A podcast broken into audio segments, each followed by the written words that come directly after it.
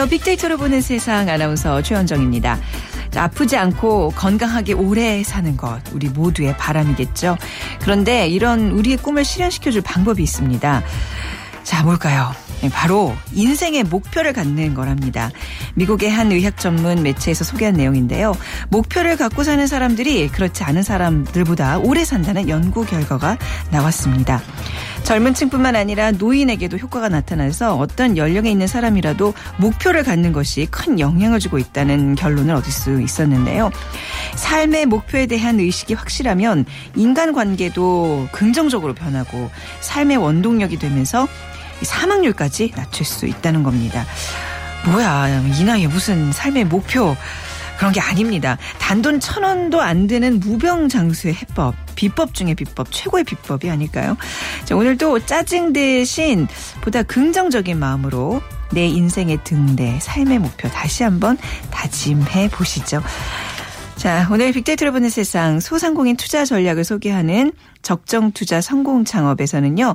초보 창업자들을 위한 성공 비법을 공개하겠습니다. 그리고 앱 속으로 들어온 빅데이터, 빅데이터를 활용해서 각종 그 피싱 사기를 방지하는 앱들 알려드리도록 하겠습니다. 자, 오늘 함께 하시면서 여러분들의 궁금증 또 의견들 문자로 보내주시면 되는데요. 휴대전화 문자 메시지 지역번호 없이 샵 9730, 샵 9730 짧은 글 50원, 긴 글은 100원에 정보 이용료가 부과되고요. 또 스마트폰이나 PC를 통해서 KBS 라디오 애플리케이션 콩을 가르쳐서 생방송도 듣고 또 문자도 무료로 참여하실 수 있습니다.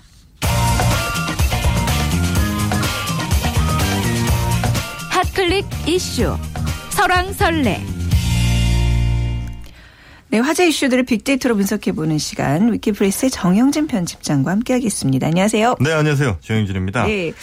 자, 오늘 5월 10일 화요일 어떤 네. 이슈들이 화제가 되고 있나요? 네, 일단 뭐 조금 전 뉴스에서도 나왔던 것 같은데 그리스 디폴트 탈출 뭐 네. 이런 이제 키워드도 있었고요. 또 뉴욕 네일 살롱 대책 발표 뭐 이런 뉴스도 아마 조금 전 들으셨으니까 네. 아, 따로 설명 안 드려도 될 것 같고요. 네. 또 연평해전이라는 키워드 있습니다. 2002년 아, 6월에 있었던 이 연평해전이 이제 영화로 만들어지는데 아, 그 영화 네. 예고편이 지금 공개가 됐거든요. 네. 예, 많은 분들이 지금 아, 클릭을 또 하고 있는 것 같고요.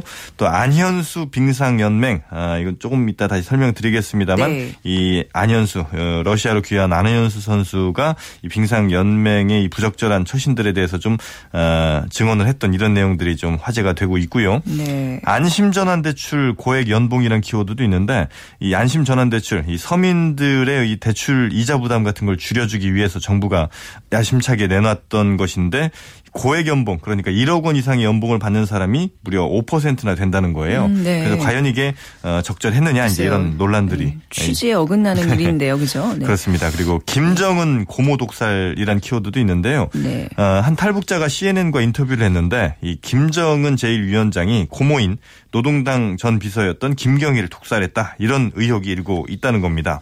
그리고 또 하나 어, 강원도 빅데이터 센터라는 키워드도 있는데 저 국내 최대의 빅데이터 센터가 지금 강원도에 들어선다고 하거든요. 네. 어, 한 포털 사이트에서 지원하는 이 센터에서는 우선 그 빅데이터 포털을 만든답니다. 이 네. 강원도 빅데이터 포털을 만들어서 뭐 날씨라든지 인구 분포, 관광, 문화 등 다양한 정보들을 이 빅데이터 형태로 제공을 한다는 것이고 또 빅데이터 마켓도 만든다고 해요. 그래서 네. 이제 빅데이터의 어떤 그 지금까지는 어뭐 일부 기업들이 의뢰를 해서 그거를 뭐 어떤 회사들이 빅데이터 분석 회사들이 제공한 이런 형태였는데 이제 마치 그 주식 시장처럼 예? 빅데이터를 거래하는 이런 오. 이제 어. 마켓이 형성된다고 하니까 네. 그것도 한번 우리가 관심 있게 한번 지켜봐야 될 내용인 것 같습니다. 그러니까 강원도가 이제 빅데이터의 메카로 이제 탄생을 한다는 그렇습니다. 거죠. 예, 저희가 네. 또 이제 추후에 자세히 여러분께 자세한 내용 전해드리도록 하겠습니다. 자, 오늘은 그럼 먼저 안현수 선수 얘기 좀 해볼게요. 어떤 네. 일이 있었던 거죠? 그러니까 안현수 선수가 한 방송 프로그램에 출연해서요. 네. 어, 그러니까 러시아로 귀화하기 전에 어, 한국에서 있었던 그 빙상연맹과 있었던 갈등 부분에 대해서 좀 어, 아, 이야기를 했는데 어, 먼저 이런 어, 얘기를 했습니다. 그러니까 선후배간이 아주 뭐또 어, 굉장히 엄격했는데 선배가 금메달을 따야 되니까 1등을 만들어주라. 이른바 그 승부 조작 같은 것이죠. 네. 그래서 어, 이 후배 선수가 뭐 별다른 얘기를 하지 않고 그 선배를 이겼다는 거예요. 그랬더니 어, 이 안현수 선수를 포함한 그 후배 선수에게 폭행을 가했었다. 네. 이런 이제 증언을 했던 것이고요. 또 심지어 러시아로 귀화할 때 어, 빙상연맹에서 우리 빙상연맹에서 러시아 빙상연맹에 압력을 넣었다는 것인데 어, 이 안현수 선수가 한국에서도 문제가 많은 선수니까 절대 받지 말아라. 아, 이제 이런 얘기를 어, 빙상연맹끼리 이제 했다는 것이죠. 네. 그래서 러시아 빙상연맹 회장이 이런 전화를 받았는데 어, 다만 그 알렉세이 그 러시아 빙상연맹 회장이 다른 사람의 말이 내 결정을 바꿀 수는 없다. 나는 스스로 결정을 내린다면서 이 안현수 선수 이제 이제 빅토르 안 선수가 되는데 네. 그 선수의 눈에서 나는 의지를 받기 때문에 어, 그 선수를 이제 받아들일 수밖에 없었다. 이렇게 이제 방송 프로그램에서 얘기를 한 겁니다. 그러면서 음. 이게 과연 우리 이 빙상연맹이 할 짓이었느냐 아, 예. 이런 강력한 이제 비판의 성토들이 어. 막 나오고 있는 것이죠. 우리 빙상연맹이 처사를 두고 이제 분명히 얘기들이 좀 많이 나오게 나올 것 같은데 온라인 반응은 어떻게 나오고 있죠? 네, 뭐 아직 그 뉴스 자체가 뭐 새벽에 좀 나오면서 예. 뭐 데이터 양 자체가 많지는 않습니다만 뭐 예를 들어서 아내 조국 또 러시아 아, 빙상연맹 쇼트트랙 귀화 뭐 문신 또 천재 아, 금메달 회장 이런 다양한 그 관련어들이 지금 현재 아, 빈도 분석 상위 30위 안에 이제 들어오고 있고요. 또 뭐 창피하다라든지 뭐 이 폭행 문제 관련돼서 문제가 많았다 이런 그 감성 분석도 함께 우리가 살펴볼 수는 있었습니다. 그래서 좀 일부 원문 데이터 몇 개만 좀 보니까요. 네. 아, 내 얼굴이 진짜 다 후끈거린다. 아, 이 빙상연맹이 어, 정부의 축소판 같다. 윗사람들은 월급 도둑의 어, 조직의 주인공인 뭐 선수나 국민들은 헌신짝 어, 처리하듯 한다. 이제 이렇게 얘기하는 그 목소리들이 많았고 또이 해당 방송을 보면서 어, 울 뻔했다는 분도 있습니다. 네. 정말 대단한 선수였는데 어, 그래서 그 옆을 지키고 있는 아내죠. 이 우나리 씨에게도 네. 참 응원의 목소리 보내는 사람도 있었고 어, 그래서 또 이런 의견도 있습니다. 언젠가 루브르 박물관에서 그 루브르 박물관에 현재 보관돼 있는 이 수탈당한 문화재가 네. 어, 우리나라로 돌아와야 행복할까 아니면 거기에 그냥 있는 게 행복할까를 고민했었는데 이제는 내 안현 선수를 보면서 내 확신은 후자 쪽으로 어, 굳어졌다. 음, 그러니까. 알아봐주는 사람에게 있어 행복하다는 그렇습니다. 얘기. 이런 네. 얘기까지 어. 좀 있는데 네네. 하나 또 좀 의미심장한 댓글도 있었거든요. 네. 이거는 어, 안현수나 추성훈 선수에게는 러시아 귀화 또 일본 귀화라는 표현을 쓰면서 미국 국적을 취득한 사람들에게는 시민권 획득, 국적 취득 이런 네. 말로 이미지 자체가 좀 어. 차원이 다른 것 아니냐. 그러니까 사소한 표현 하나에도 네. 좀 너무 어, 미국이나 이런 그 서구권에는 좀 더 대우를 하고 예. 러시아라든지 일본 같은 경우는 좀 더 차별을 하는 것 아니냐. 어. 이런 어, 의견까지 예, 제시를 어, 했습니다. 참으로 다양한 의견들이 쏟아져 나오고 있군요. 그렇습니다. 자 그리고 또 다른 소식 그 요즘 어, 연휴 때 보면 진짜 중국인 관광객들이 어마어마하게 많이 네. 찾고 있는 거를 이제 몸소 느끼게, 느끼게 되는데 우리 유커라고 하잖아요. 그렇습니다. 이 사람들이 근데 유커들이 한국에 등을 돌리고 있다면서요. 네, 지금 뭐 한국관광공사의 발표에 따라도 혹은 뭐 어, 언론사들의 지금 조사에 따라서도 이거 굉장히 좀 위험한 조짐들이 나오고 있거든요.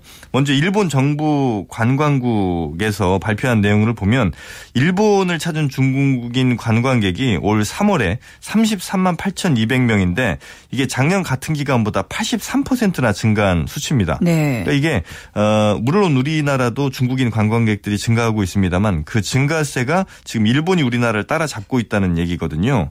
어 우리나라로 많이 왔던 중국인들이 서서히 네. 어, 특히 이제 엔화 약세의 어떤 그 바람을 타고 더 일본으로 많이 좀 가고 있다는 것인데 또 우리나라를 찾았던 그 중국인 관광객의 재방문 비율이 2010년에 37%였다가 지금 2013년에 25.8%까지 떨어졌다는 거. 이것은 점점 어, 네. 중국인 관광객 수가 줄어들 수밖에 없는 혹은 증가세가 꺾일 수밖에 없는 이런 좋지 않은 신호 아니냐 이제 이런 분석들이 좀 나오고 있거든요. 네. 그래서 어, 좀더 정확한 분석을 통해서 다시 찾고 싶은 곳으로 좀 만들어야 될 텐데 에, 그래서 뭐 우리나라를 찾은 그 많은 중국인 관광객들을 빅데이터 분석으로 많이 지금 한 자료들이 있습니다. 네. 예를 들면 뭐 이제는 종로에서 강남 쪽으로 혹은 뭐 홍대 쪽으로 완전히 뭐 시장이 좀 이동했다든지 음. 그 돈을 썼던 분야를 보면 이제는 어, 과거처럼 무슨 한식 이런 것들이 아니고 네. 뭐 커피라든지 간장게장 뭐 이렇게 어, 다양한 음식들로 예,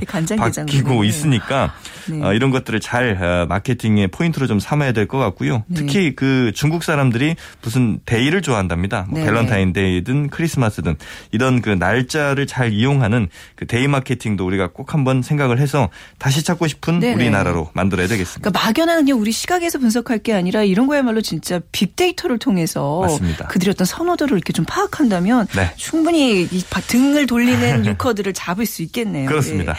오늘 말씀 잘 들었습니다. 감사합니다. 네, 감사합니다. 네, 위키플스의 정영진 편집장과 함께했습니다.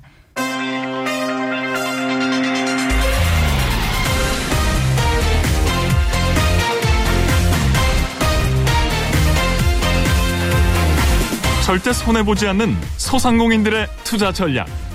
적정 투자 성공 창업.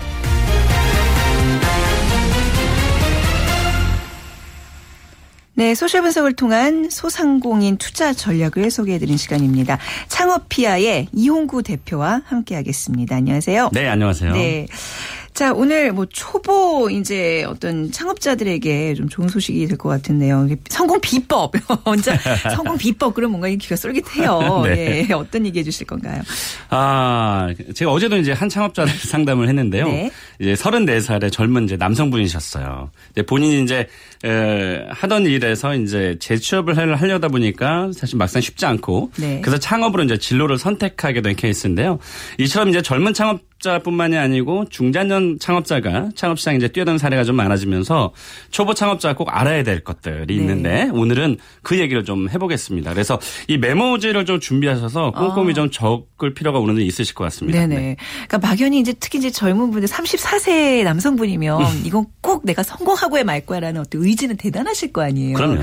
그런데 제가 네. 알기로도 네. 사업체가 창업하고 사라지는 그 통계를 보면 이게 쉬운 일이 아니라면서요. 그 통계를 좀 예, 소개해 주시죠. 네. 아무래도 이제 이 수치를 보면 네. 어, 본인이 어떻게 이제 대책을 해야 된다라는 것도 또 생기니까요. 그렇죠. 2013년 기준으로 봤을 때 이제 신생 기업이 74만 9천 개가 아, 생겨났고요. 어, 신생률이 이제 13.9%를 차지합니다. 이때 어, 신생기업의 종사자 수가 이제 120만 명이 발생이 됐고요. 네. 어, 말 그대로 이제 에, 사라지는 기업, 소멸 기업이 74만 1,000개. 네. 소멸률이 13.8%고요. 수, 소멸 기업의 종사자 수는 이제 106만 명으로 전년 대비해서 9만 1,000명이 좀 증가가 된 수치입니다. 아, 신생기업 종사자는 120만 명, 음. 소멸기업의 종사자 수는 106만 명. 네. 그러니까 그 사람 굉장히 어렵다는 얘기잖아요, 결국은요. 맞습니다, 맞습니다. 아, 그래서 더 네. 주의 깊게 네. 아. 준비하셔야 됩니다. 그러니까. 이게 산업별로 분석을 해보면 어때요? 네. 어, 제조업이 이제 저희가 어, 주요 산업별로 1년하고 네. 이제 5년의 생존율을 저희가 봤는데요. 이게 이제 의미 있는 숫자들이 좀 나올 겁니다. 어, 제조업이 1년 생존율이 68.8% 그리고 5년 생존율이 39.6% 어, 다소 이게 이, 뒤에 이제 제가 말씀드리겠지만 좀 높은 수치고요. 어, 운수업이 1년 생존율 그러니까 1년 동안 버티는 어, 생존율이 73% 그리고 5년 동안 어, 생존 한 아, 아, 기업이 이제 42, 43.2%로 좀 높은 수치입니다. 그리고 이제 우리가 어, 숙박 음식점업이 1년 생존율이 55% 그리고 5년 생존율이 이제 확 떨어지죠. 17.7%로 5년 어, 동안 이제 그 어, 운영하는 곳이 17.7%밖에 안 됩니다. 네. 그리고 이제 부동산 임대업이 1년 동안 생존하는 율이 67.4% 음. 그리고 5년 생존율이 46.3%로 5년 이상 지속적인 생존율을 보인 어, 보였고요. 네. 이게 가장 큰 수치입니다. 아무래도 네. 이 부동산 임대업은 이제 큰 손실이 없으니까 이제 올해 이제 사업을 하시는 것 같고요.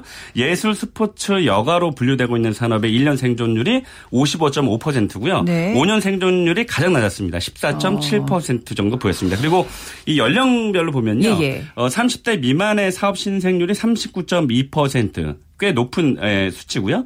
어, 소멸은 20, 26.6%로 다른 연령대에 비해서 소멸률이 상대적으로 좀 낮았습니다. 아, 네네. 30대 그 창업자의 신생률이 25.1%, 소멸률이 18.7%, 그리고 40대는 어, 신생률이 15.3%, 어, 소멸률이 13.7%로 이제 좀 비슷해지고 있어요. 예. 어, 이제 50대부터 소멸률이 신생률보다 좀 더 높게 나타납니다. 네. 어, 50대 신생률이 10.8%, 소멸률은 11.9%로 이제 높아지기 시작했죠. 네네. 60대 이상은 어, 신생이 7.2% 그리고 소멸률이 11.9%의 소멸률을 보여서 어, 다른 연령대에 비해서 상대적으로 가장 높은 어, 수치를 기록했습니다. 그래서 네. 초보 창업자분들 중에서 50대, 60대 창업자분들은 더욱 신경 써서 해야 될 것 같습니다. 그러니까 쉽게 얘기하면 이제 40대까지는 어느 정도 좀 승산이 있는데 네, 악착같이 아, 5, 60대 되면 이게 실패 확률이 더 많다는 건데 네, 왜, 왜 그런 거예요? 어, 아무래도 이제 5, 60대 분들은 이제 요즘 트렌드에 대한 연구하고 또 분석이 네. 아무래도 젊은 층에 비해서 좀 뒤떨어지죠. 그래서 이 홍대라든가 네. 이태원의 경리단길이라든가 가로수길 같은 데 가보면 네. 최근의 트렌드, 트렌드 한눈에 볼 수 있거든요. 네. 그래서 이런 것들도 좀 다녀볼 필요가 있고요. 음. 어, 일단은 뭐 그 젊은 층에 비해서 발빠르지 못하라는 그런 약점이 좀 있을 겁니다. 네. 그래서 고객이 원하는 것이 무엇인가를 파악하는 노력이 대단히 좀 중요하고요.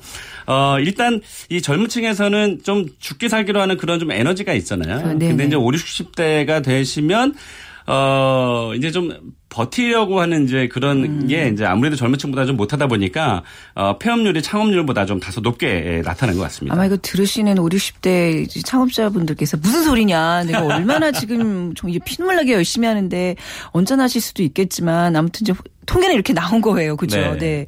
그리고 또 여성들이 창업하는데 주의해야 될 점이 있다면서요?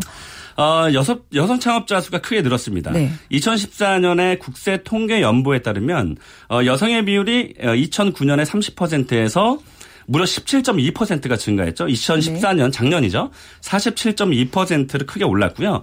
어, 여성의 5년 생존율은 일반 창업, 그러니까 내가 내 이름을 내 간판을 걸고 하는 이 독립 창업이 29% 그리고 프랜차이즈 창업이 46% 생존율을 좀 나타냈고요. 네. 일단 여성으로서 이제 창업 준비에 아무래도 좀 한계가 있잖아요. 또 주부 같은 분들은 또 가사 일도 해야 되니까 네. 그래서 일반 창업보다는 프랜차이즈 창업을 하시는 것이 좀 더 유리하겠습니다. 그렇군요. 다만 이제 네. 수익률이 조금 어, 적게 나오더라도 네. 어, 검증되거나 또 인지도가 있는 창업 아이템과 프랜차이즈 본사를 선택하는 것이 중요하다고 하겠습니다. 자 이렇게 뭐 성별, 사업별, 연령별로 이제 창업의 어떤 그 추이를 좀 봤는데 네. 자 그렇다면 이런 걸 바탕으로 초보 창업자들의 성공 비법 네. 뭔가요?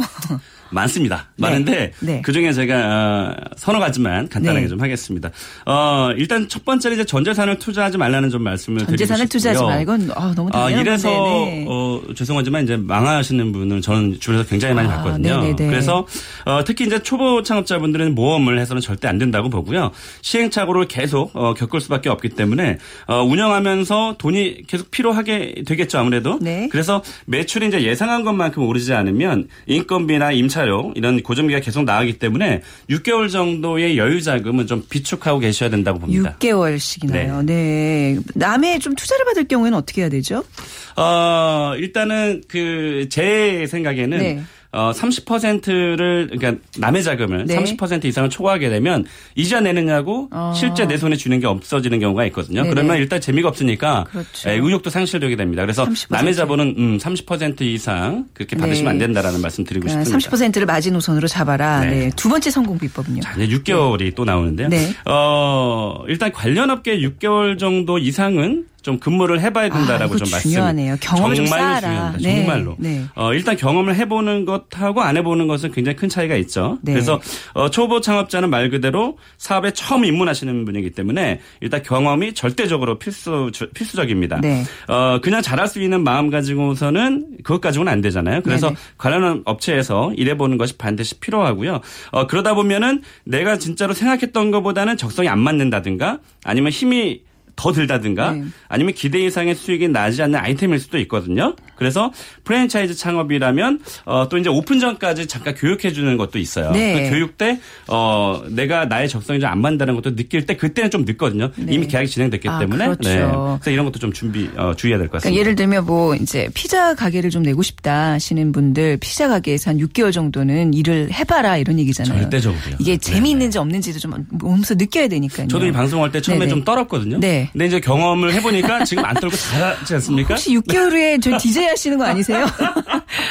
자, 그리고 우리가 이제 두 번째 성공 비법까지 봤는데 세 번째는 어떤 게 있을까요? 어, 제가 경험한 네. 제가 20년 동안 경험한 창업자들의 대부분이 네. 사업 계획서를 작성하지 않습니다. 네. 네. 그래서 사업 계획서를 꼭 어, 일단 뭐 어, 짧게라도 뭐 간단하게라도 좀 적어야 될 필요가 있는데요. 일단 투자 규모를 어디서 어떻게 받을지를 세세하게 좀 적어야 될 필요가 있고요. 왜냐하면 나중에 어, 그 어떤 자금이 펑크가 날 경우도 있거든요. 그래서 자금에 대한 부분도 좀 적어야 될 거고요. 네. 그리고 목표 고객을 제대로 잡아야 되는데 어, 특정 인물을 설정하셔도 됩니다. 그러니까 제가 아는 음. 어떤 한 외식 기업은 어, 고객을 연령대로 예를 들면 뭐 20, 30대나 30, 40대로 특정지지 않고요. 네.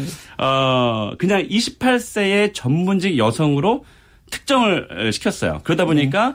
어, 제대로 이제 마케팅도 가능하고 또 타겟팅이 가능하니까 이렇게 고객을 설정을 하고 음. 또 사건 분석도 좀 철저히 하시고 네. 어, 어, 그래야 될 좀 필요가 있을 거라고 봅니다. 이런 거는 사실 근데 본인 능력이 조금 안 된다면 전문가의 어떤 도움을 받을 필요도 있을까요? 아, 네. 돈이 좀 들긴 하지만 네네. 저는 큰 돈을 잃기보다는 그쵸. 네, 어차피 그렇다고 해서 뭐 전문가들이 성공을 보장해 주진 않지만 네. 그래도 어느 정도는 어, 힌트를 좀 얻으실 수 있기 때문에 그렇죠. 마케팅 네. 전문가에게 좀 맡길 필요도 있는 것 같아요. 이런 네, 그렇습니다. 네. 왜냐하면 초반에 네. 어그 좀 버텨야 될개 있는데 네. 초반에 적자를 많이 보다 보면 네. 사실 나중에 버틸 여력이 없거든요. 그래서 네. 초반에 마케팅도 좀 할 필요가 좀 있겠죠. 네. 또 이제 부지런히 또 뭐 다른 비법 좀 소개해 주신다면요. 네. 아, 네. 마지막으로 일단 유, 그, 그, 이거는 제가 이제 뭐 방송 때 계속 강조를 하는 건데요. 네. 일단 유행에 좀 유행을 유행 아이템을 쫓지 마라라고 어. 좀 말씀을 제가 드리고 싶고요. 네. 어, 일단 꼭 하고 싶다면은 어, 이 적정 시기가 있어요. 네. 그러니까는 어, 사이클이 있는데 도입기, 성장기, 쇠퇴기, 아 도입기, 성장기, 성숙기, 쇠퇴기가 있어요. 네. 근데 도입기 때 진입을 하면 위험합니다. 그래서 아. 성장기 초입에 사실 이, 아. 이 타이밍을 잘 간판하셔야 되는데 성장기 초입에 올라탔다가 성숙기 꼭지점 바로 전 시점이 있어요. 네. 그러니까 매출이 어, 둔화가 되는 시점이 있어요. 음. 이때 매각을 하면 네. 네. 괜찮은 돈도 좀 받을 수 있죠. 네. 아유, 이게 좀 들을 내용이 굉장히 많은데 좀 다음 시간에 이어서 듣도록 할게요. 오늘 네. 아마 이런 꼼꼼한 비법들 들으시면서 지레 좀 겁먹는 분들이 계실 텐데 네네네. 네, 이 네. 코너 계속 듣다 보면 네. 답이 보이실 거예요. 저는 네. 장담합니다. 네. 저도 열심히 준비하겠습니다. 네, 오늘 좋은 말씀 감사합니다. 네, 고맙습니다. 네, 창업피아의 이홍구 대표와 함께 했습니다.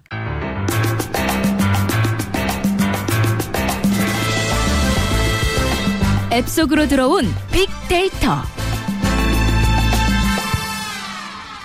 자, 빅데이터를 활용한 다양한 어플리케이션을 소개하는 앱 속으로 들어온 빅데이터 News Experience Lab의 정진영 디렉터와 함께하겠습니다. 안녕하세요. 네, 안녕하세요. 자, 오늘 어떤 앱을 만나보나요? 네, 최현정 네. 아나운서는 이제 보이스피싱이라는 용어가 생소하지는 않으실 것 같아요. 네네. 예, 혹시 모를 청취자분들을 위해서 다시 설명해 드리면 네. 음성을 뜻하는 보이스 그리고 개인정보를 뜻하는 private data, 낚시를 뜻하는 fishing을 합친 말인데 네. 우리 말로는 흔히 전화 금융 사기라고도 부르죠. 네. 그러니까 금융기관이나 공 공공기관을 가장해서 전화를 걸고 통장 계좌에 문제가 있다는 식으로 겁을 주고서 개인정보를 획득해서 돈을 인출해 가거나 뭐 멀리 떨어져 사는 자녀가 갑자기 교통사고를 당했다며 수술비를 입금하라는 사례들이 언론을 통해서 많이 공개가 됐었죠. 네네. 네. 저는 이 보이스피싱 같은 거에 설마 내가 넘어갈까라는 막연한 생각을 갖고 사는 사람이었는데 이거 은근히 이렇게 전화 오면 혹할 때가 많아요. 이거는 굉장히 대비에 대비에 만전을 기해야 되는 것 같은데 맞습니다. 뭐 저뿐만 아니라 많은 사람들이 이거 피해를 보고 있나 봐요, 여전히요. 그죠? 네. 사실은 네. 이제 보이스피싱이라는 용어가 등장한 지가 벌써 9년이나 됐습니다. 네. 그동안 신문과 방송에서 워낙 많이 위험성을 알려왔기 때문에 누가 당하겠어라고 생각하기 아니, 쉬운데. 아니더라고요. 예. 네. 경찰청에 따르면 네. 올해 1분기에 보이스피싱 발생 건수가 2,451건. 네. 그 지난해 같은 기간보다 86%나 증가했다고 합니다. 네. 그 검거 인원도 지난해 58명에서 2,239명까지 급증했다고 합니다. 점점 늘어나는 추세네요, 오히려요. 네. 네. 왜냐하면 네. 점점 기법이 아, 고도화되고 있다는 그렇더라고요. 거죠. 네. 네. 놀라운 사실이 지난해 발생한 보이스피싱 피해자, 피해자의 연령 분포를 보니까 30대가 19.5%로 가장 많았다는 것인데요. 네. 아무래도 과거에는 상대적으로 세상 물정에 어두운 노년층에서 많이 발생했는데 네. 스마트폰이 편리하게 저희 생활을 많이 바꿔놨지만 이제 스마트폰을 많이 활용하면서 기법이 점점 첨단화되고 있다는 거죠. 음. 스마트폰에 무료 쿠폰 제공이나 모바일 청첩장 등을 내용으로 하는 문자 메시지를 보내면 네. 무심코 인터넷 주소를 클릭할 수가 있거든요. 네. 그러면 악성 코드가 스마트폰에 설치되고 아. 모르는 사이에 소액 결제가 자동으로 이루어지거나 네. 개인 정보를 탈취하는 이른바 스미싱이라는 수법이 성행하면서 네. 젊은 층도 굉장히 피해를 보고 있는 것입니다. 네. 오늘 소개해드릴 앱이 지금 이 순간에도 수없이 벌어지는 사기 피해 정보를 빅데이터로 모으고 분석해서 또 다른 피해를 막는 경찰청의 사이버캅이라는 앱입니다. 아, 이런 앱은 사실 본인도 깔고 부모님 스마트폰에도 깔아드려야 되는 효자 앱인 것 같은데 어떻게 사용하는 거예요? 네, 기본적인 작동 원리는 간단합니다. 네. 경찰청 사이버캅 앱을 설치하고 나면 네. 경찰에 등록되거나 신고 접수된 범죄 관련 전화번호로부터 전화가 오거나 네. 문자 메시지가 도착하면 스마트폰 화면에 전화를 받기 전에 알림창이 뜹니다. 아. 예. 그래서 이것은 어, 신고가 된 전화번호다라고 알려주는 것이죠. 네. 그 경찰청이 보유한 범죄 관련 빅데이터를 활용한 것인데요. 그 최근 3개월 동안 3회 이상 경찰에 신고 접수된 번호에 대해서 경고해주는 그런 방식입니다. 네. 어, 그리고 검색 기능이 따로 있는데요. 검색 기능에 은행 계좌번호를 입력해 보면 이 범죄에 활용된 계좌인지 여부를 알려주기 때문에 중고 물품 거래할 때 돈을 보내기 전에 안전성 여부를 확인할 수가 있습니다. 요즘 인터넷으로 이제 쇼핑하시는 분들 많은데 이거는 깔아두면 굉장히 도움이 되겠네요. 네, 예. 돈을 보냈더니 물건은 안 오더라. 안 오고 뭐 이런 일이 많이 예. 발생하고 오늘 있죠. 뉴스에서도 많이 나오던데 말이죠. 네. 그러니까 이제 휴대폰 문자를 통해 악성 코드를 설치하는 스미싱 수법도 아까 말씀해 주셨는데 이것도 막아주나요? 네, 최근에 이제 경찰청이 인터넷 진흥원과 제휴를 네. 맺어서 인터넷 진흥원의 빅데이터도 활용을 하고 있는데요. 문자 메시지 안에 프로그램 설치 주소를 무심코 누르더라도 네. 바로 실행하지 않고요. 기존에 있었던 사이버 범죄 관련 빅데이터 정보와 일단 비교를 해봅니다. 그래서 설치를 할지 안 할지를 확인하기 때문에 안전하고요. 만약에 그 프로그램 설치가 아니고 인터넷 주소를 통해서 네. 어, 잘못된 웹사이트에 접속을 하게 되면 웹사이트에 접속하기 전에 그 웹사이트가 악성 코드를 포함하고 있는지를 확인을 하고 또 웹사이트가 위치한 국가 정보를 표시해 줌으로써 문제가 있는지 여부를 판단하게 하는데 네. 예를 들어서 우리나라 금융기관 웹사이트인 줄 알고 접속을 했는데 서비스 지역이 중국으로 나온다. 아. 그러면 의심을 해봐야겠죠. 예. 예. 예. 그 사이버캅 앱은 또 신종 사이버 범죄 발생 시 경보를 발세, 발령을 해주고요. 범죄 신고 처리 절차나 예방 수칙에 대한 정보를 제공해주기 때문에 평소에도 그냥 한번 내용을 읽어보시면 좋을 것 같습니다. 음, 그야말로 이제 빅데이터를 활용해서 범죄자들과 쫓고 쫓기는 싸움이 벌어지고 있는 영국인데 경찰청의 이제 사이버캅 앱, 사이버캅 앱이었습니다. 이거 말고도 또 활용할 수 있는 앱들이 있을까요? 네, 어, 경찰청 앱 말고도요. 네. 뭐야 이 번호 또 아, 이, 이름이에요? 뭐야 예, 이 번호? 네. 앱은 이름이 항상 아, 네, 재밌죠. 네. 그 또 Whoscall 누가 Whoscall. 전화를 했냐 네. 이런 뜻이고 후후 누구냐 네. 누구냐 이런 네. 뜻이겠죠. 네. 그러니까 다양한 민간 영역의 앱도 나와 있습니다. 아. 그 경찰청이 공식 제공하는 앱과 가장 큰 차이점은 아무래도 어, 제가 이 시간에 집단지성 얘기를 또 많이 하고 있는데 네. 일반 대중의 참여를 적극 장려하기 때문에 데이터의 양이 많다는 겁니다. 네. 경찰청은 실제 범죄에 활용된 신고 데이터를 주로 사용하기 때문에 신뢰도는 높은 반면에 데이터 양이 좀 적을 수가 있는데요. 민간 앱은 서비스 이용자들이 다 같이 스팸이나 범죄 악용 전화번호를 등록해서 관리하는 집단지성 방식을 활용하기 때문에 네. 감시 범위가 대단히 넓습니다. 네. 저희가 어, 제가 만약에 앱을 깔고 있다라고 네. 하면 제가 전화를 받았을 때 어, 이게 스팸 전화다. 라는 걸 알게 되면 네. 그게 스팸이다라고 등록을 하는 거죠. 네. 그 앱에 천만 명 이상이 설치를 하고 천만 명이 함께 감시를 하는 셈이니까 굉장히 효과가 크다고 할 수 있는데요. 네. 실제로 제가 설치를 해서 사용을 해보니까 070으로 시작되는 번호로부터 전화가 왔는데 정보창에 어, 총 스팸 신고 건수 1150건이라는 메시지와 함께 아, 이것은 인터넷 가입 권유 전화다. 아, 정보가 뜨더라고요. 그 내용까지 이렇게 알려주는군요. 예. 어떤 전화라고. 아, 그렇습니다. 아, 네. 이거는 아마 경찰청에서 다 등록하기엔 굉장히 힘들지만 네. 일반 사람들이 아 자기도 여기서 혜택을 보기 때문에 나도 다른 사람한테 정보를 줘야겠다라는 게 필요한 거죠. 네. 예. 저는 전화를 받지 않았고요. 네. 신고가 많이 접수된 전화번호를 미리 랭킹을 확인해가지고 아, 수신 거부를 아예 처음부터 할 수가 있기 때문에 네. 그것도 장점입니다. 경찰청 앱과 이제 민간 앱 소개시켜 주셨는데 장단점을 좀 간략하게 소개해 주신다면 네. 네. 사용 패턴을 따라가면 될 것 같아요. 네. 그래서 앞서 말씀드린 것처럼 경찰청 앱은 양을 조금 포기한 대신에 신뢰도를 높였고요.